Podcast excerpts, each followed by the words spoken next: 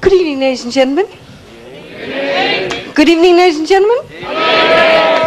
Before I start my part of your show, I would like to try and explain to those of you who haven't actually seen me before that the reason I've been brought here this evening is purely to prove that with an intellectual audience such as yourselves, it isn't always necessary to sink to the lower type of expletives to get a laugh. So load that bloody rubbish at the start.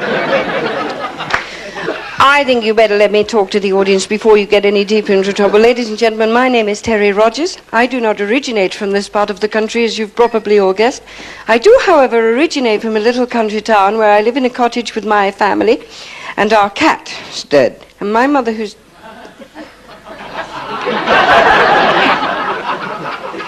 Beg your pardon? It's dead. Was dead. Your cat's dead. When did this happen? This morning. Well, why didn't you tell me? Now the last need just mentioned your cat. I thought I'd tell you it's dead. You mean to say you wait until we're in front of all these people to tell me my cat is dead? Well, it is dead. It's dead at the door now. I saw it myself, did I? But you don't go up to people and say your cat's dead. Oh, I bloody do. Well, you're not supposed to. No. No. Why not? Well, it hurts their feelings. Sir? Couldn't you have broken it to me quietly? Your cat's dead.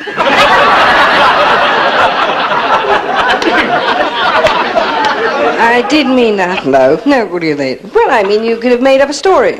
Such as. Well, you could have said it climbed on a roof. Got run over.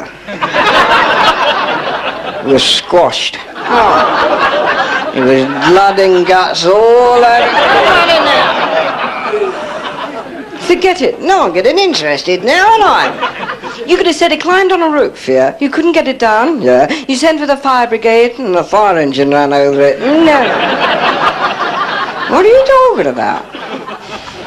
You could have said when a fireman tried to get it off the roof, it jumped. What jump? The cat. Off the roof. Yes. That'd have made you feel better. Yes. Sorry. How's mother? She jumped off a bloody roof. You're joking, of course. yeah. I think we ought to leave before you cause any more trouble. Would you like to sing a song? No. Pardon? I'm not singing it. I wanted to sing it. I should have booked the bloody singer. I'm not a singer.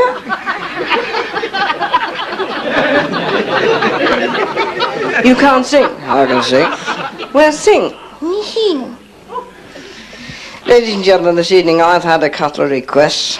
One I shall ignore completely. A, a dirty blighter. The other one was to, s- was to sing a song.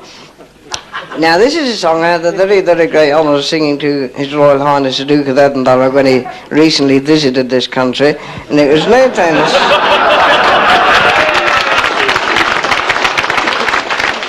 I'm not singing, uh, but before I go, I would like. I would like to say a very, very sincere thank you to the Mafia management for allowing us to work here, and I would like to say a very sincere thank you to our honourable, honourable, uh, honourable concert chairman. And last of all, I would like to say a very sincere thank you to each and every one of you for being a marvellous audience, but I can't. Now, I don't want you to take that nasty. I think you're lovely, but you're not an audience kid. You don't particularly need me. They've got to hear jokes and tell each other jokes. You're going to see you, then she'll look us looking in the mirror. Talk to yourself. You don't need me. But I need you because I look a twit standing here talking to myself. if I tell a joke and you're not here to laugh at it, it's no longer funny, is it? Give you an instance. Last Christmas when I was here, We were not here last Christmas. but, eh? We weren't here last Christmas. Were you here last Christmas? We were not here last Christmas. No. Where were we?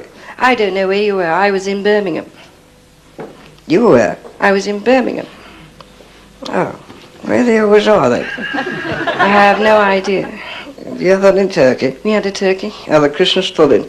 We had a Christmas pudding. But it wasn't as good as ours.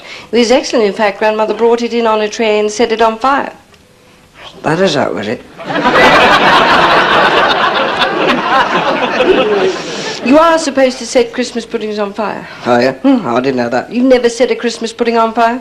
I kn- I set the grandma on fire. grandma was watching her telly last Christmas. She dropped her glasses and she can't see a thing without 'em. So Grandad bent down to pick 'em up. She saw his bald head and thought it was her knee and threw a skirt over it. and he thought the lights had gone out and lit a match.